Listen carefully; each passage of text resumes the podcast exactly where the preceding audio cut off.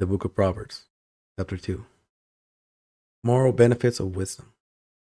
My son, if you accept my words and store up my commands within you, turning your ear to wisdom and applying your heart to understanding, indeed, if you call out for insight and cry aloud for understanding, and if you look for it as for silver and search for it as hidden treasure, then you will understand the fear of the Lord and find the knowledge of God.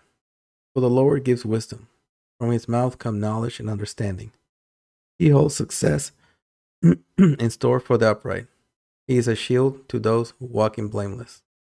For he guards the course of the just and protects the way of his faithful ones. Then you will understand what is right and just, and fair, every good path.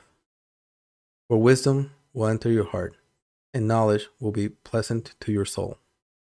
Discretion will protect you and understanding will guard you.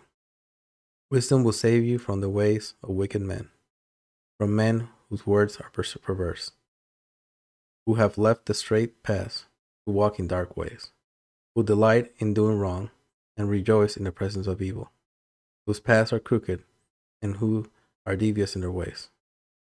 Wisdom will save you also from the adulterous woman, from the wayward woman with her seductive words who has left the partner of her youth and ignored the covenant she made before God. Surely her house leads down to death, and her path to the spirits of the dead. None who go to her return or attain the path of life. Thus you will walk in the ways of the good and keep to the paths of the righteous.